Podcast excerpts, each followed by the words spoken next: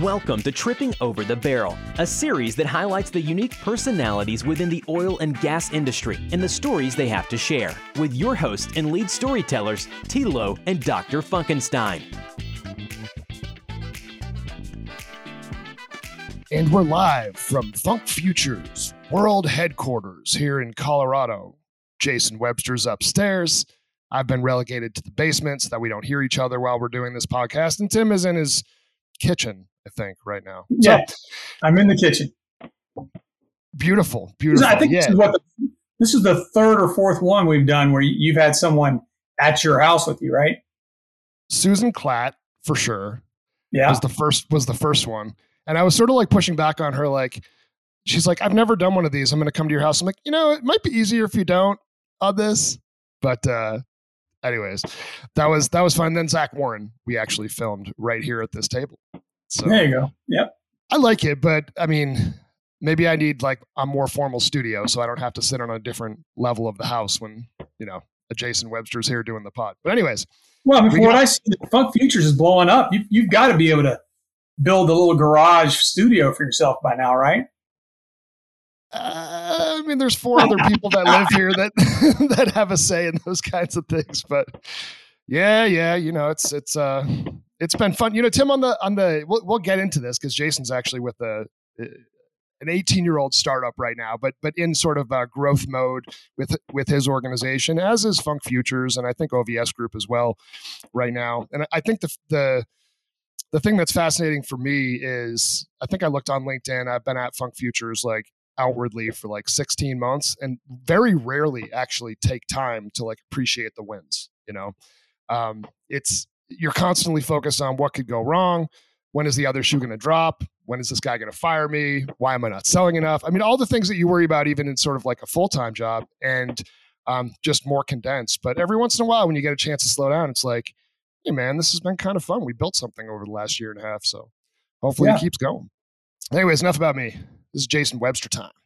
Jason Webster, Mister Texas Triangle himself, grew up in Dallas, went to college in San Antonio, lives in Houston. Jason, why don't you give us a little bit of your background?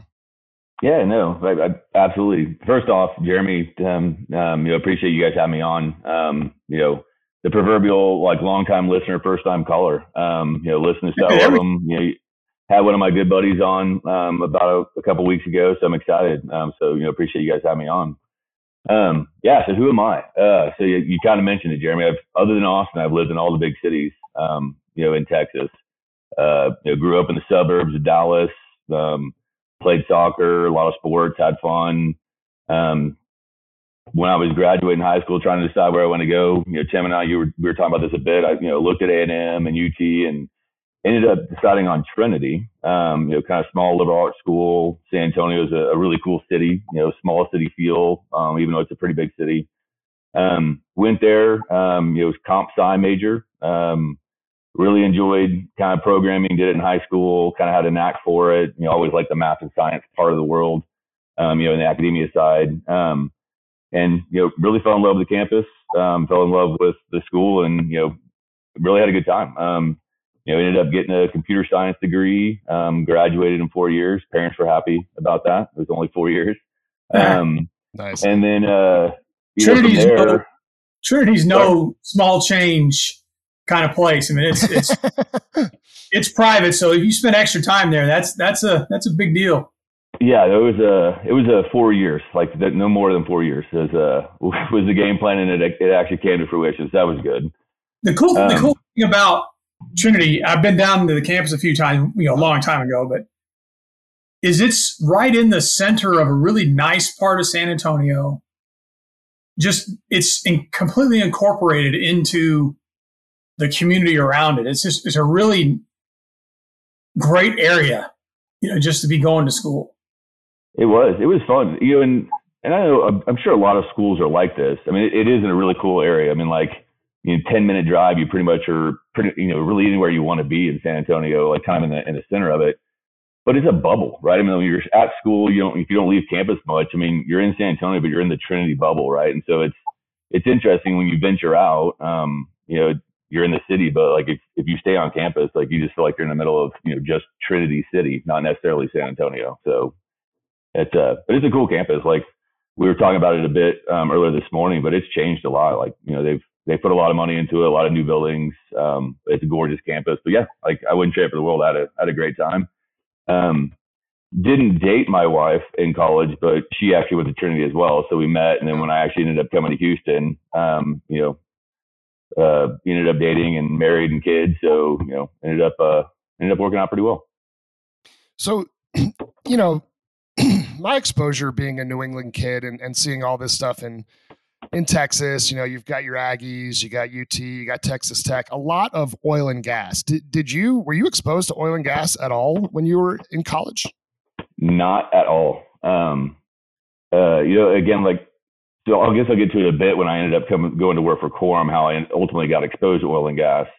Um, but in San Antonio, you know, it's not your typical oil and gas town. I mean, you have Valero that was there, but other than that, um, you know, I, like, like I said, I was, I was focused on being a, a comp sci person, right? Program. I didn't care if I was programming for the oil and gas industry, for vacuum cleaners, whatever. It didn't really matter. I was just, you know, enjoyed the programming aspect of it.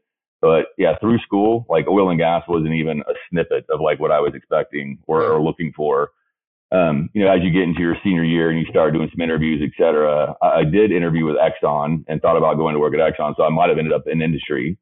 Um, but Like, you know, that's a big, huge machine. And I wanted, you know, kind of a, a different feel um, type company, and, you know, ended up staying in San Antonio and working for a, a nonprofit research firm um, just on the north side of town, um, which is okay. I actually, you know, it was a good first job, kind of get exposed to, you know, kind of corporate culture and, and doing those kind of things. But I was on a, a massive government project.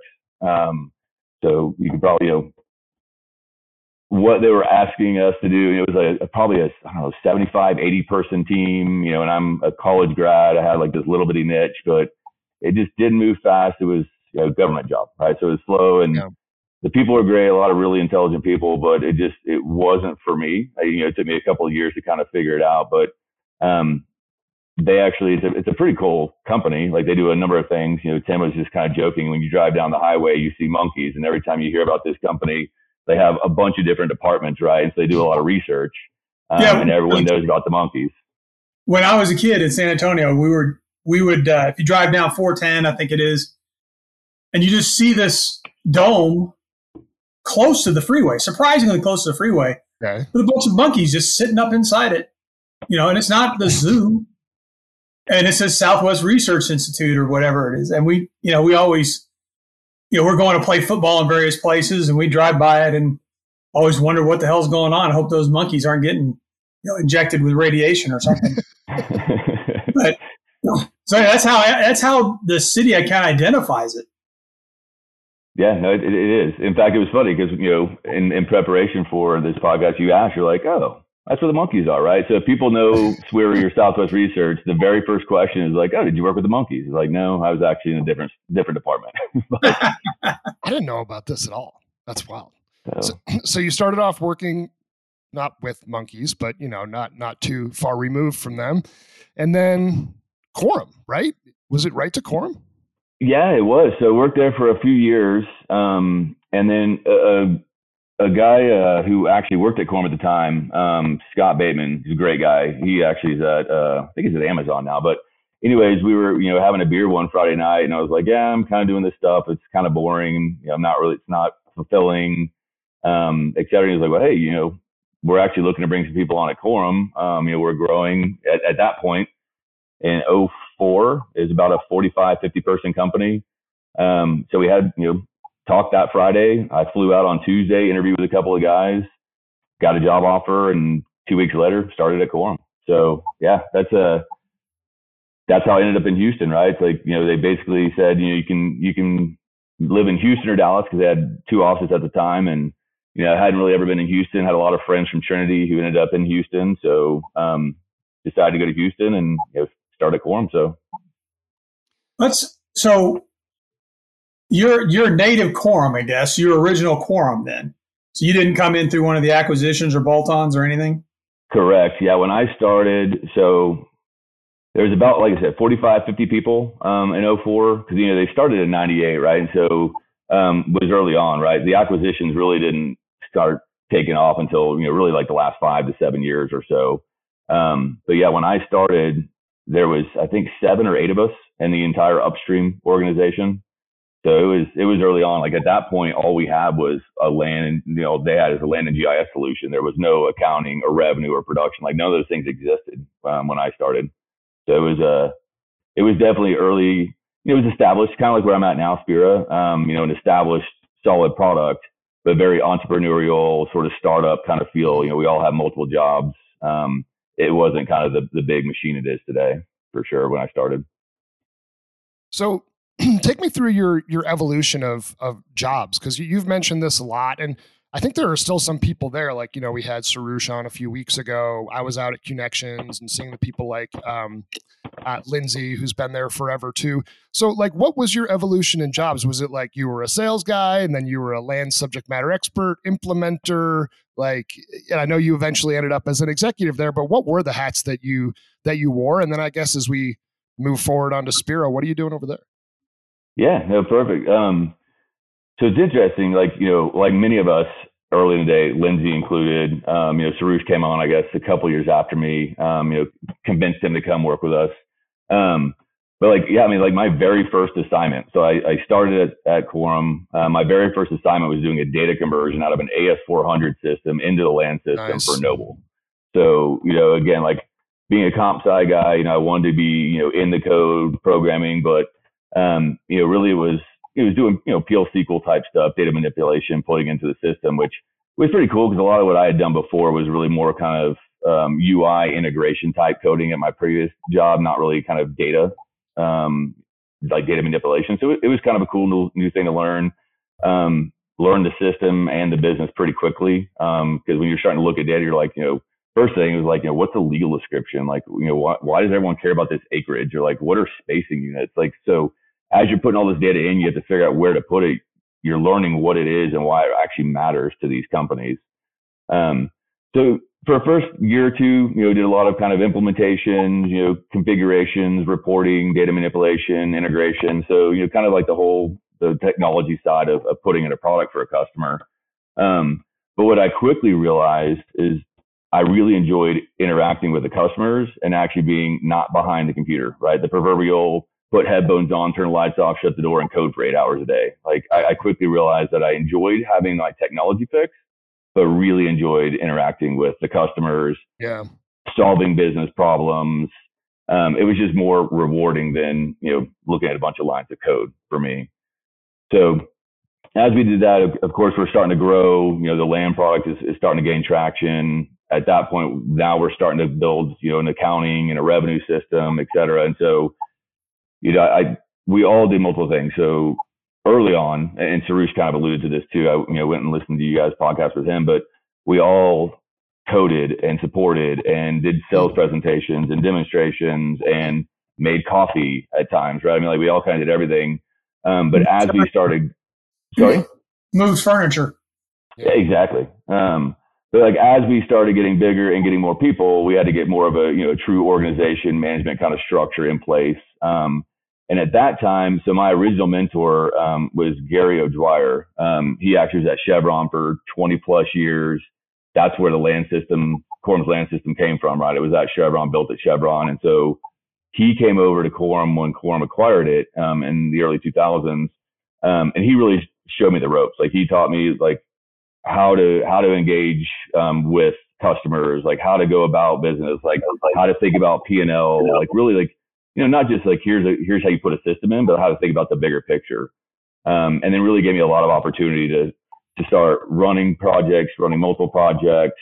Then ultimately, you know, kind of started running the land and revenue practice. And then eventually, um, I don't know, it was probably twenty ten, twenty twelve-ish timeframe. Um, you know, we, I ended up taking over and running the entire upstream vertical for about six or so years.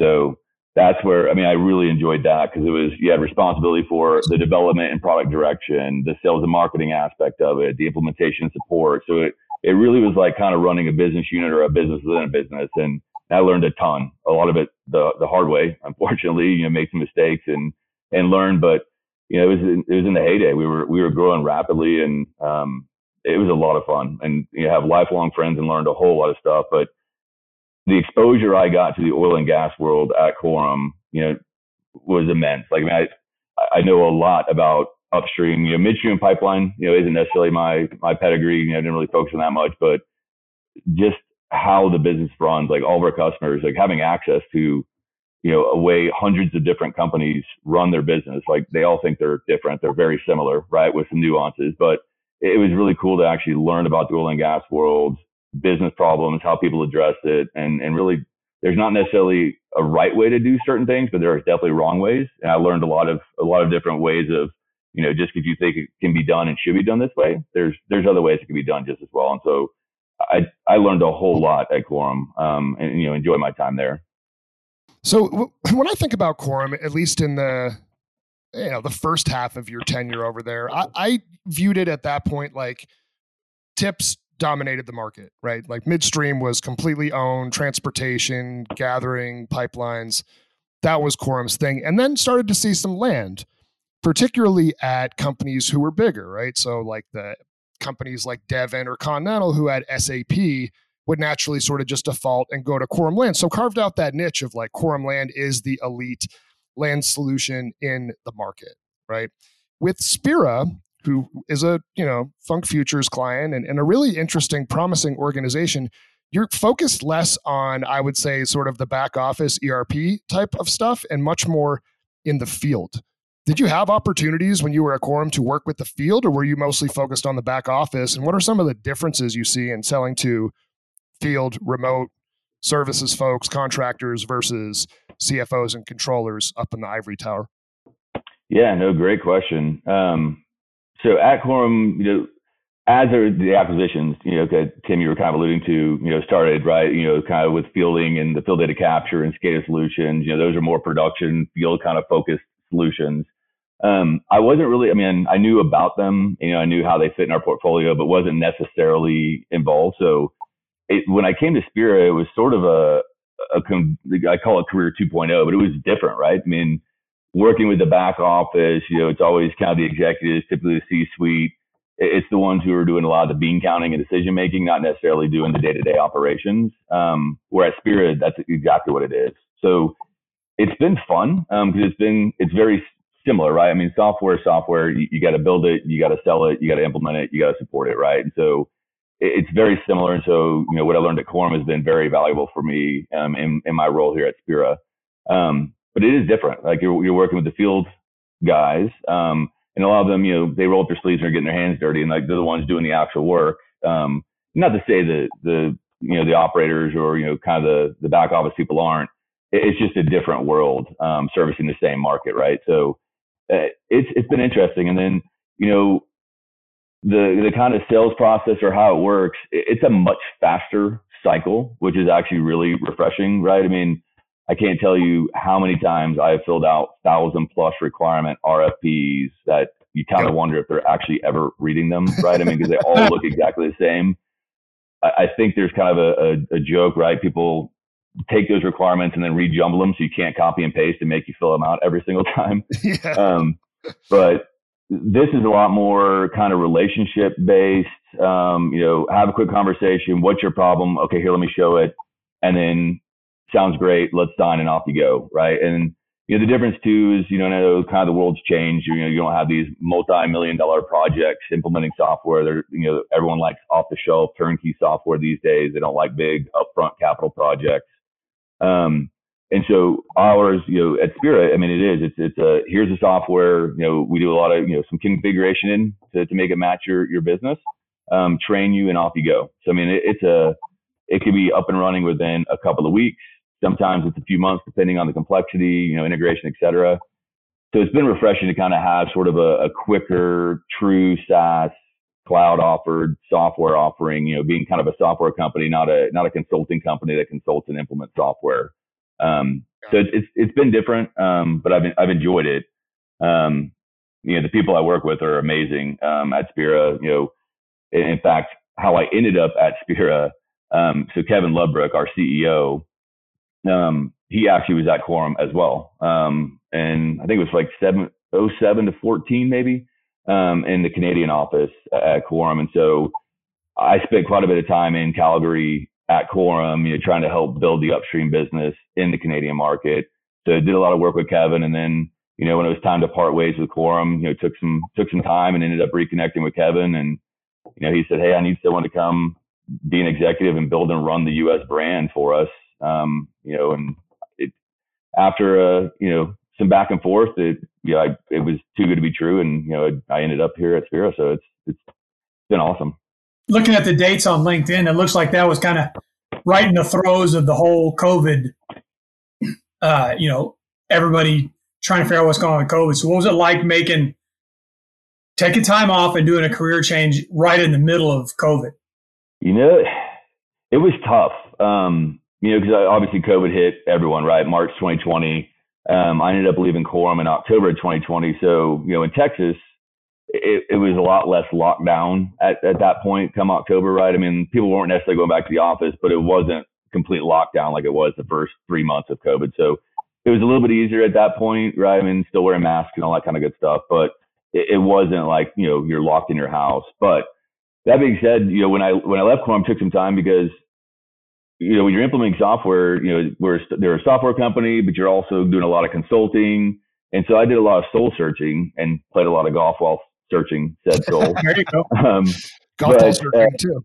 I, I couldn't. I, I was trying to decide: do, do, do I want to do another software gig? Do I want to do like you know traditional consulting, right? Like coming in business process stuff or whatever, or, you know, do I want to go work in industry? Um, and I had all those opportunities, but what I kind of quickly realized is like, you know, still a comp sci guy. I haven't written a line of code in years, but like I'm a tech junkie. And so like, I wanted to be involved with a software company because you still get to do, you know, the client interaction, you still get to be focused on the industry. You get to do a lot of consulting and helping solve hard business problems and make people's lives and businesses better. Um, and you still get your tech fix. So after a few months, I, I knew it's technologies where I needed to be in a software company made sense. Um, I actually looked possibly at exiting the oil and gas world, right? I mean, like, you know, during COVID, right? The, the negative oil price for a period of time, it was just, it wasn't necessarily a lucrative market. And so I was like, maybe I should look at software outside of oil and gas. Um, but I love the oil and gas world, right? I mean, contrary to, to popular belief, fossil fuels are needed and aren't going anywhere. Um, and I, I love the ability to, to leverage technology to make our industry better. And so ultimately, when Kevin and I reconnected and it was oil and gas focused still and his technology, it kind of checked all the boxes. And, you know, it feels like it felt like home, and it's it's definitely home now for sure. So I've got, I mean, I know, Jeremy, you've, you're very familiar with Spira data. I'm not. Yeah. But uh, can we back up? What does Spira data do? Yeah, absolutely. So Jeremy kind of alluded to it a bit. So we have we have what we call O R P, right? It's a it's an operations resource platform. So kind of simplistically, you know, the way we kind of describe it is a lot of customers will have a C R M tool, right? So the sales guys are using the Salesforce or Dynamics or whatever they're using. And then you have accounting, which might be QuickBooks or S A P or Oracle or whoever. You know, everything in between is kind of where we fit, right? So we, we like to say O R P is effectively the E R P for operations. Um, so it is a field management solution. So we've got a number of, of customers that we service, you know, predominantly in the oil and gas world, have a lot of field services companies, you know, some operators, um, you know, and a number of variety of other kind of customers kind of across the spectrum. But the guys who run it, so a customer calls and says, hey, I need you to do a workover on this, on, on this well, or I need you, you know, we've got hydrovac companies that do, you know, precision drilling or, or digging with, you know, water and vacuums, right? And so they all run this in customer calls. They, they basically say, okay, what do you need? They put it in, they're able to give them a quote or a bid, you know, they can create work orders, purchase orders. And then once that's accepted, you know, they've got their price books for that customer, all the contracts, M S As, et cetera. Once the customer says, great, when can you be here?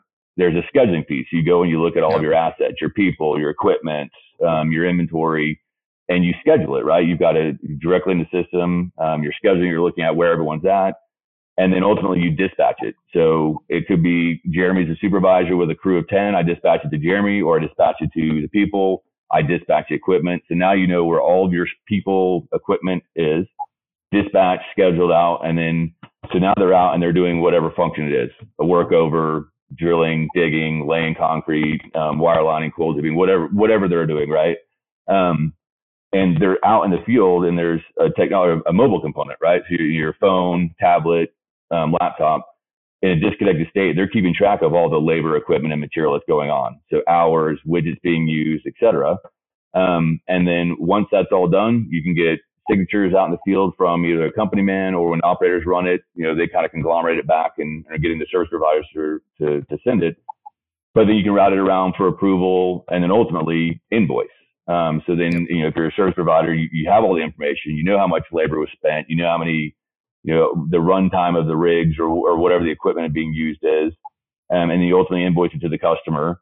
Um, You know, that's kind of the heart of it. Um, there's payroll capabilities too, right? So you, you know, a lot of these companies have, you know, hourly employees. And so those guys are putting in, you know, they log on their phone and said, hey, I worked eight hours. And so we have all that information because it's revenue that you're going to bill back to the customer, even though it's a cost to you.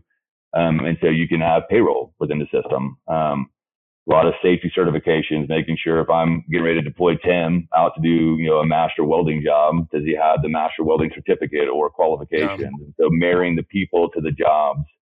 Um, so it really is a lot of back office management of your assets and people, and then capturing everything that's happening in the field in a centralized system, um, you know, to to run your business, and you're getting real time optics and, and being able to make decisions based off of, you know, really what's going on.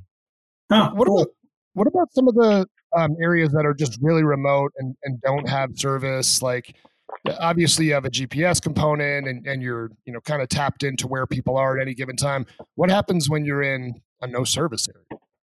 Yeah, great question. So you're right. We do have like a work alone feature, right? Like if you're in the middle of nowhere, or especially, you know, in the Canadian market, you might be in the middle of nowhere and it's freezing. And so it pings you every hour and you got to make sure you check in so people know, you know, you're safe.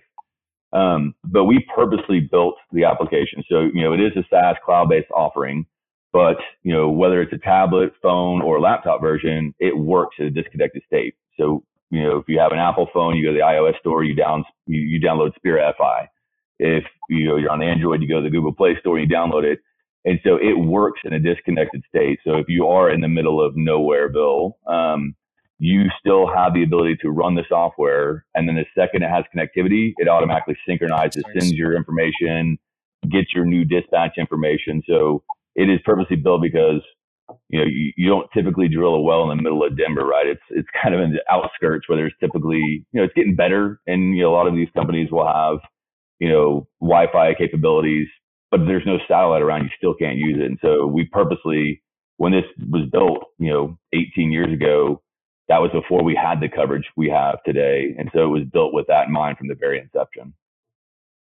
Yeah, no, it makes sense. I mean, I've been in the mobile apps game, more, a little more on the lease operator side, but it, it fundamentally makes sense. I mean, the the ability to operate by exception, I think, is inherently kind of E S G.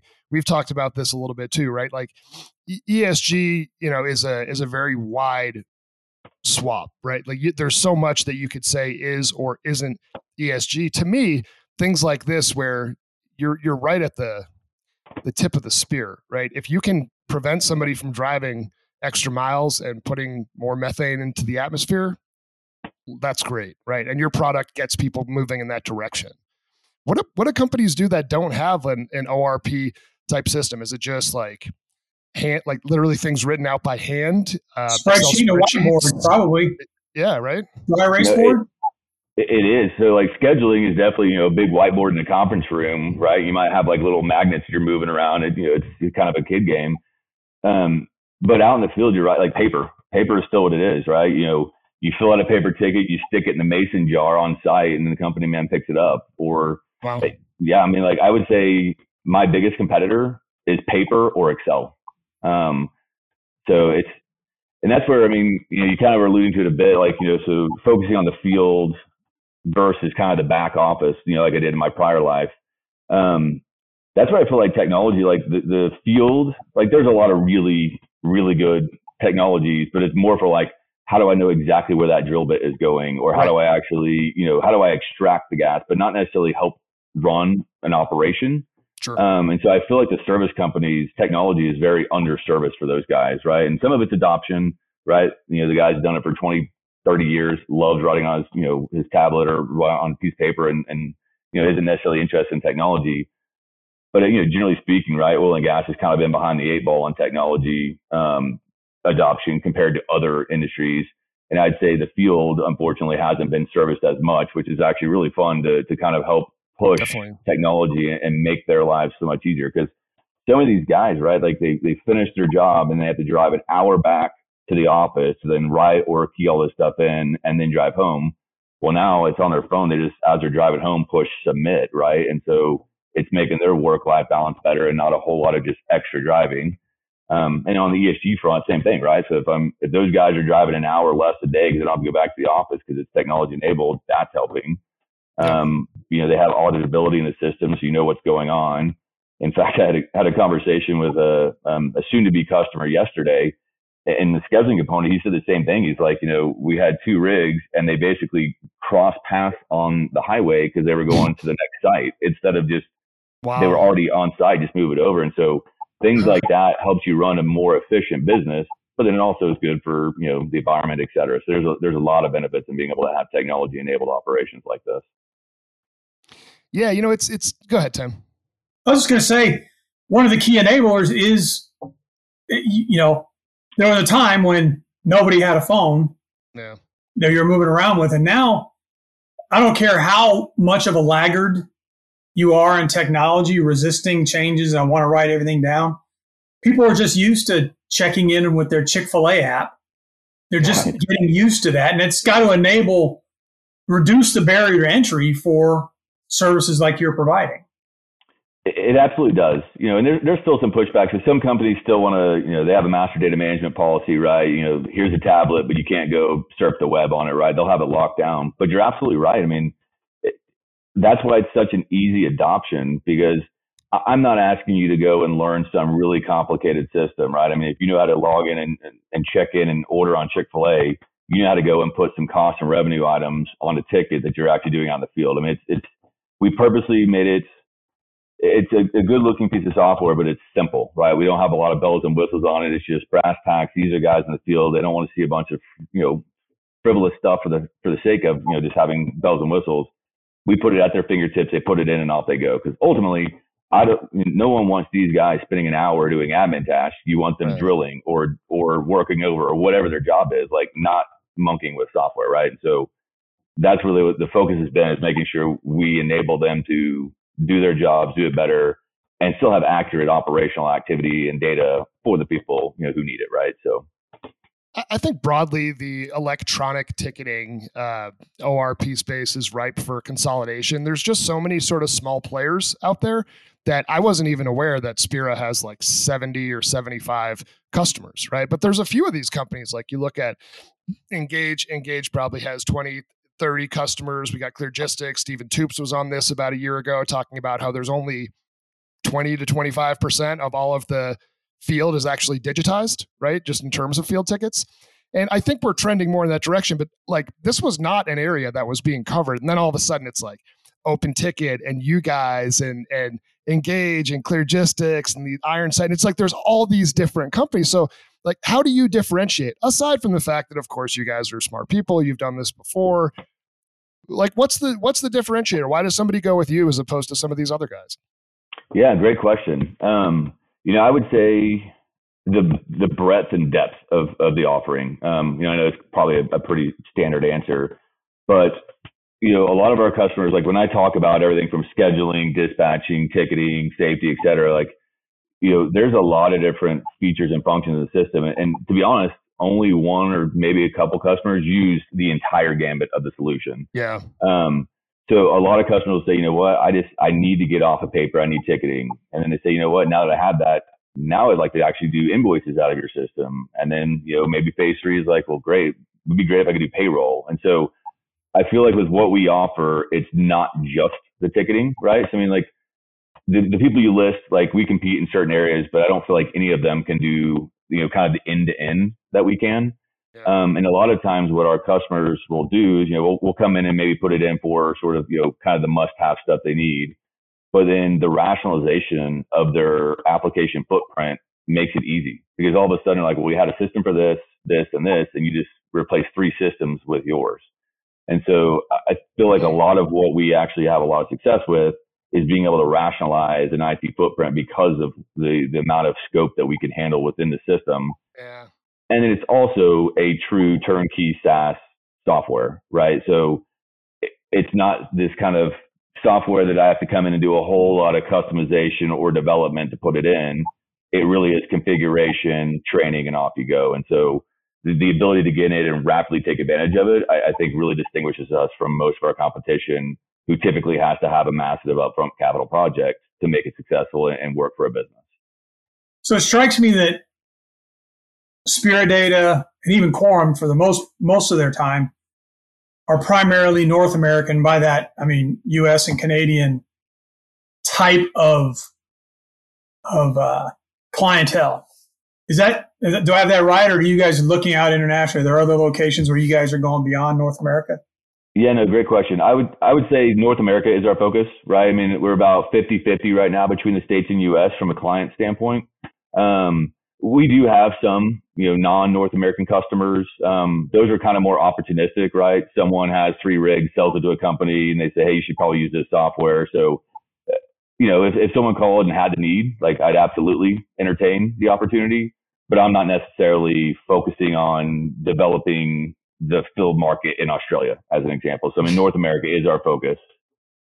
Well, you know, and if you go that route, you never get any uh, business trips to Dubai or anything like that. So that's that's one drawback in life. Is that a drawback? I don't know. I don't know. More- On my trips, Dubai is one of my favorite favorite right. stops. I love it. Oh, that's fantastic. Um, Well, I think, Jason, before we pivot into some of the the kind of lighter stuff um, with this podcast, my, my last question really about Spira is, like, from from your perspective, like looking at Kevin, right? This is a eighteen-year-old startup, right? It's it's effectively still run extremely lean. Um, you you guys have good clients. Like, what is it about all of a sudden in year seventeen, Kevin decides, all right, now we're going to step on the gas? Yeah, good. So, I would say so. So it's eighteen years old, right? So Kevin took the helm in fourteen. So it's been about eight years or so since he kind of came back in and took it over. And I'll, I'll kind of skip the whole history of how, you know, how it came to be in the, in the beginning. Um, but so it was originally kind of an enterprise on-prem type application. And then like early, like, you know, before most people started saying SaaS, you know, Kevin had the foresight with, you know, with the board and everyone else who, who's, who was around at the time, to truly make it a SaaS cloud solution, right? Before kind of it was a cool thing to do. Um, so a big part of that was really a development-focused organization, right? Making sure the product is there. We already had customers, but, you know, you're kind of changing into the next generation of, of what technology is.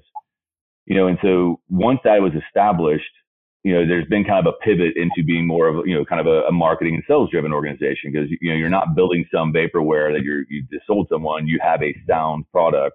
And now it's just a matter of educating and, and executing, right, and selling. So, um, you know, when Kevin asked me to come to Spira, I mean, because, you know, if you look at just the market, right, I mean, Canada Canada's a great market, but just by size, right, the U S is, is much larger. Yeah. Um, and there wasn't really an executive presence. And so that's where a lot of it was like, hey, come on and actually, you know, help kind of build build it in the U S, um, which, you know, kind of, it's been fun. It's, you know, I I do something different every day, right? You know, some days I'm doing a demonstration myself, or, um, you know, working on marketing collateral, or, you know, talking to existing customers. I mean, it's, you do a lot of different things, but it, it ended up kind of turning into, um, you know, more than the U S, right? I mean, I, I'm, I'm working a lot in Canada, um, now too, or just kind of a, a chain of events that ended up just kind of doing that. And so, um, recently Kevin actually asked me to, you know, kind of take a, take a step up and not just, you know, help with the U S, but, you know, kind of be a lot involved with running the business. Um, you know, instead of being V P of U S operations, actually take the president title and, and actually really help run the business.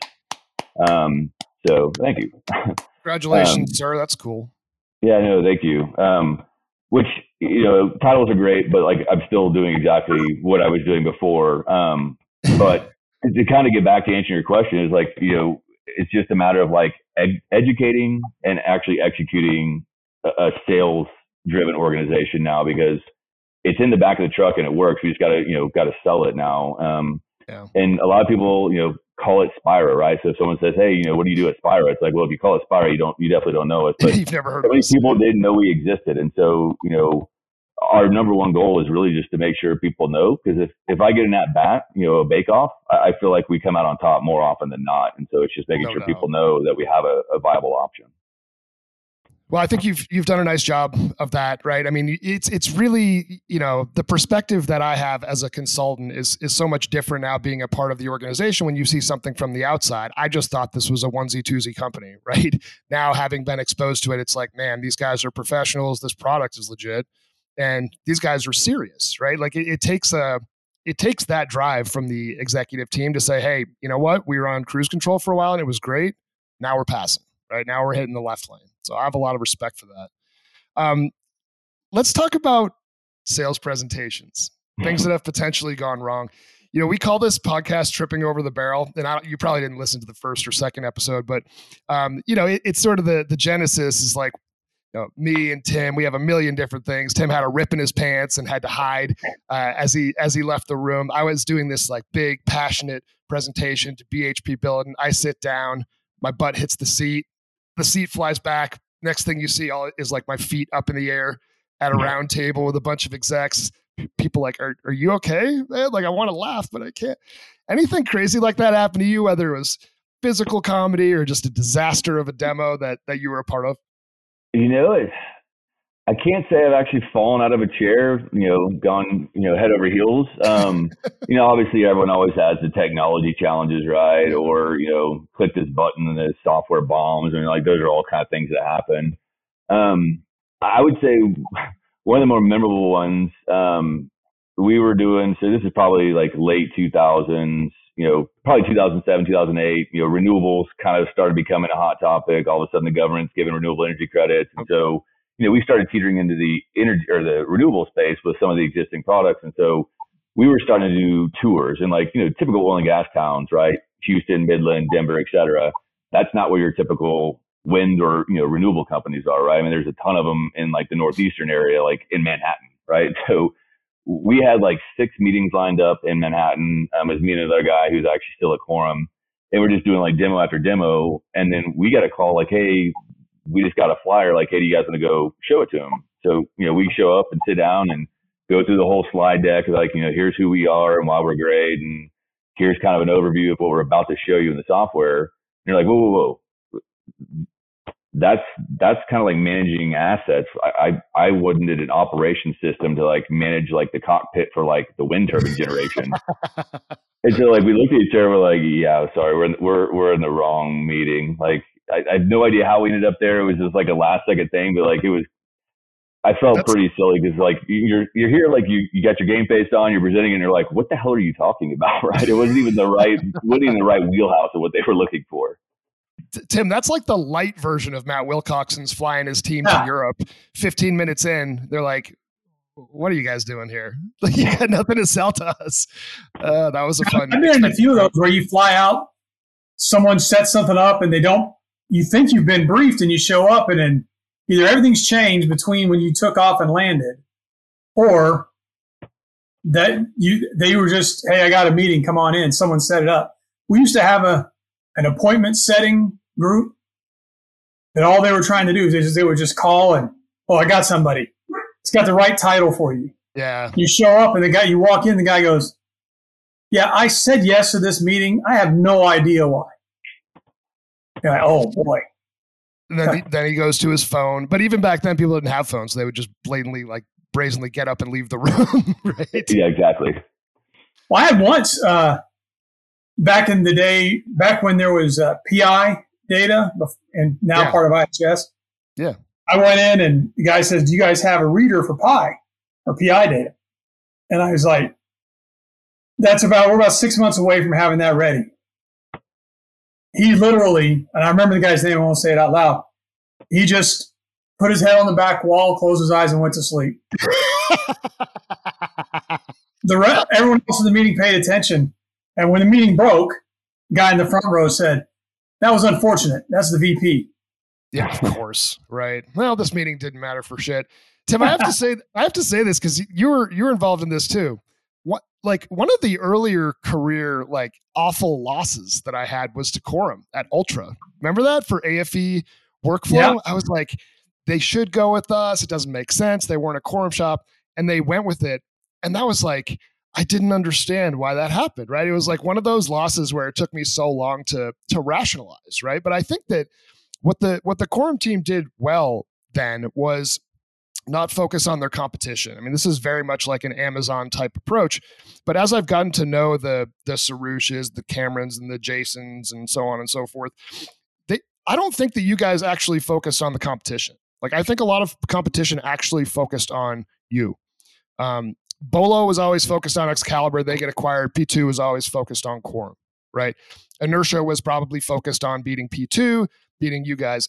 You know, I've spent time with you. I don't hear you talk about like it was about beating the competition. It seems like the focus was more on driving value for the customer. And I think that there's a real lesson to be learned from that. Was that like a conscious way of doing business where you guys said, this is a customer focused thing, not a competition um, with the uh, other vendors? Or like, how did that sort of manifest? Cause I've, I've noticed organizationally, Saroosh the same way, you guys are not focused on how to be better. You're focused on creating value.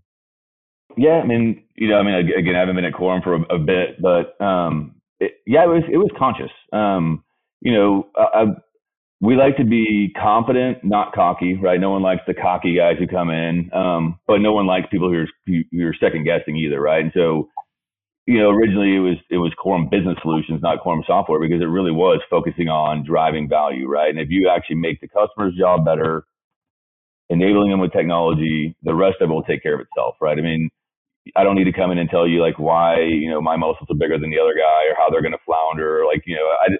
I don't today, like at Spira, and a lot of what I learned, I've brought with me to Spira. Like, I don't like the negative sell, right? I mean, like, if I come in and I'm talking about the competition, one, I'm actually giving them airtime, and two, like, I just let my money, I'll put my money where my mouth is, and, and you know, let my technology speak for itself. Um, so it, it was conscious um, there, you know, for me personally, I did, it is like I that that's just how it is, right? I mean, if I've got the best solution, but it's not right for you, like that, you know, that makes sense. Like, and you know, there are times you'll lose like an Ultra, um, maybe because of a relationship someone has with the C E O of a competition, right? So that kind of stuff happens. Um, so you can't get too fussed about it and really just focus on what you can control, and that's making their business better and, and just showing them, hey, here's how you run your business with my software. And more often than not, it actually works out well, assuming you got a good piece of technology, right? Yeah, I think in my, in my, Le- you know, lessons that I've learned through the years, you start to come off pretty defensive when you do focus on how do I beat Aries. Yeah. And you start to come off a little defensive, and that just doesn't look good the whole way through. Agreed. And as far as something that you can't control, and I asked you this last night at dinner, like, and hopefully you were able to give this some thought, but what, what advice would you give to your younger self, whether that be five, ten, fifteen, twenty years ago when you graduated college? Like, what, what would it be? You know, I, I have thought about it quite a bit since dinner. And, you know, because my, my gut reaction, and it's still really my answer, is, you know, do what you said you were going to do, right? And, and and I say that because, like, I thought about it. It's like, well, it's not like I didn't do what I said I was going to do yeah. younger, but, like, do what you say you're going to do, and don't be scared to, to do it. Because I mean, a lot of times you get tossed into a job and like you're over your head, but so are most people when they first get that kind of a job, right? And so don't be scared, make decisions, learn from them. You know, it, we kind of pick on Kevin because he, he's got a thing he calls the say-do ratio. Um, and, you know, it's it, it's kind of the do what you say you're going to do, like what you say versus what you do. Like if, if you do one hundred percent of what you say, then you got a one hundred percent say-do ratio. If you're all talk and never deliver, you know, say, oh, yeah, I'll get that, and you never do, then you have a really low say-do ratio. And mm. so I would say to the younger self, do what you say you're going to do, you know, strive to have a one hundred percent say-do ratio, um, and ultimately, you know, be honest, right? If you can't do it, don't say you can, or say, I don't think I can, but I'm going to try. And so being open, honest, transparent, one hundred percent integrity, and do as much as you say you're going to do as humanly possible is what I would tell my younger self, and I tell myself that today still. There's the mentor lesson of the day right there, Jeremy. I mean, it's it's a it's a good one. And, you know, you, you said a few things that the the say-do, I'm definitely going to use that. I think there's... Yeah, absolutely. We we pick on Kevin because um, he brings, it comes out of the woodwork every now and then, but I told him I was going to say it on this podcast. So it'll be it'll, it'll spread. Yeah, and, you know, I, Tim, I think we talked about this. This might have been Saroosh or somebody else a few weeks back. But um, beyond just saying, like, you know, yes, I committed to this, and and I'm going to do it. Like, I do think that one of the lessons I would have taught myself is, like, it's okay to be like, I don't know, and go find somebody who does. For some reason, I was like afraid to do that. Like, I thought it was weakness. It made me look bad, even in front of you, Tim. Like, I should know the answer. But really, it's the better answer is to say, I don't know, let me get somebody who does, right? It builds more appreciation, respect, trust with the customer than if you just answer every question haphazardly. Well, you know, I had a sales guy that was, I was kind of working, I was his caddy. I followed him around and did demos. Yeah. And he said, okay, Tim, here's the strategy here. We're going into Halliburton. They're going to ask a bunch of questions. Leave at least two of them unanswered. Nice. Even if you know the answer. He said, because that gives me a reason to follow up and we can answer get another voice and answer those questions. And I like, well, I mean, I did know the answers, but I left it alone. But it does, it does bring back the, you know, if you don't know, just relax. We'll get the answer for you. Yeah, that's the, uh, so I, I one hundred percent agree. And especially like kind of in the role I had at Quorum and absolutely, you know, kind of the role I have now is if you answer it incorrectly, you know, a typical sales guy would be like, yeah, it's the, the project team's going to have to deal with that one. But like when you're an executive, guess who, and you say that, or, you know, your team says that you still have accountability after the sale is complete to deliver. And so it does zero good to tell someone something if you don't know the answer, especially if it ends up being the wrong answer, because you have to have accountability for that. You know, it, yep. your your title was V P U S Operations, I think, and now you're going to be promoted to to president. You know, I what's fascinating to me, I know you now. You're not the kind of guy that cares about titles, but I do think perception sometimes can be reality. I think ever since I changed my own title to C E O, I get into some different conversations because some people just look and say, well, if they have that title, I can talk to them, right? So I, I think that there's, yes, it's a little bit of signaling internally, but you're also viewed different externally. People talk to you differently based on title. It's never something that I've done, so it's a little bit bizarre to me, but I've definitely noticed it even just in the last year and a half that it's like, oh, well, you, you must be a special guy. It's like, no, just have a title. That's all. Right. Yeah, I mean, I, I agree. I mean, like, Um, there's a reason every financial advisor and banker in the world has a V P title, right? Everyone, I'm talking everyone. to I'm talking to a V P, right? Even though they just graduated college, right? So I agree. There's something to be said with like, oh, I'm talking to the president or the C, C whatever, right? I mean, I, I agree. Um, but you're right. Like, yeah, it's good to be able to say, hey, yeah, I'm president. Like, you know, I'm really excited and proud of that. But like, I'm more proud of making sure Spira is a well-run company and we actually get to it. So like, you can call me a janitor as long as we're actually, you know, making this company bigger, better, and more valuable for our customers. So, yeah, it's well, nice, but not not stuck on it. You know, Tim, I can't believe I I, I didn't realize this earlier. You should have some advice for Jason because you've done exactly this, right? A company that sort of started to see, well, we've owned the Canadian market. Where's the upside? U S. Now we need to bring on a V P U S operations pseudo president and start to expand out down there. I know I'm putting you on the spot with this, but is there any advice from the eight years or whatever you had at Navigator that you, you'd pass on to Jason or somebody in Jason's shoes? Well, I think the, the well, I mean, I think for us, having the product ready for the competition that we were going to be facing. So we had two products. One was going to have a very stiff competition breaking into the market. The other was ready. Yeah. So I just revamped the whole thing and just said, look, we're going to go after this market until yeah. the other one's ready. Um, so making sure that we had the right product and understood the nuance. Okay, we all speak the same language between Canada and uh, U S, but we don't really. Yeah. There's a there is a difference in the way people interact with each other, talk to each other. Title match, you know, yeah. hey, we want, we have V P needs to talk to V P and all that. So some of those little nuances were difficult to communicate across the border with my bosses. So understanding that and that first year was, was, uh, was a little difficult, but I think, you know, I, you, you did put me on the spot. I'd probably give me a half hour and come up with better answers. I love it. Um, I love doing that. But you know, it, it having the right product that can cross the border. I think that's There's a whole lot of companies that have hit that border, tried to come across, and just never made it. And I always, I always wondered like how much you actually shielded us from stuff too, like how much negativity or questioning of people or the strategy or why are we doing this in the U S if we're not making money yet, you know, and how much of that we didn't actually see or hear because you served as a buffer. Like, I, I think that was, and I don't know, but I'm just guessing that was probably something you're like, well, the shit has to stop rolling at some point. I can't just let it dump on my guys. I'm probably not going to comment on that. Jason Webster, man, this was a good time. Where can people find you, find Spira Data? Yeah, I mean, obviously the the LinkedIn, um, you know, there, but, you know, the website's spira data dot com. Um, email address is jason dot webster at spira data dot com. Um, yeah, I, it's been a blast. Uh, you know, both Jeremy, Tim, I, I appreciate you guys having having me on. Um, yeah, it's been it's been. I didn't think it was not going to be fun, but it's actually been way more entertaining and enjoyable than than I actually thought it was going to be. So I really appreciate the time. Uh, not, well, we're, we're glad to have you on. Typically, when somebody does one one of these, it's it starts to set off an avalanche. Like you'll be doing these podcasts every week. Now, he, yeah, but, you haven't been on uh, Wildcatters or startups or anything like that yet, right? No, we haven't. I, I, we've talked. We've talked to those guys. And I, I'd like to. In fact, um, I'm kind of bending my C E O's ear. Next time he's in in. in Houston, maybe we can actually do that. But like I said, my number one goal for, for this year is making sure people know what Spira is and it exists. And so doing things like this is not only fun, but also, you know, good for business. So I, again, I appreciate it.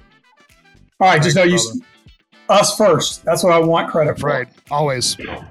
That's right. You are the first. Right. Thanks, guys.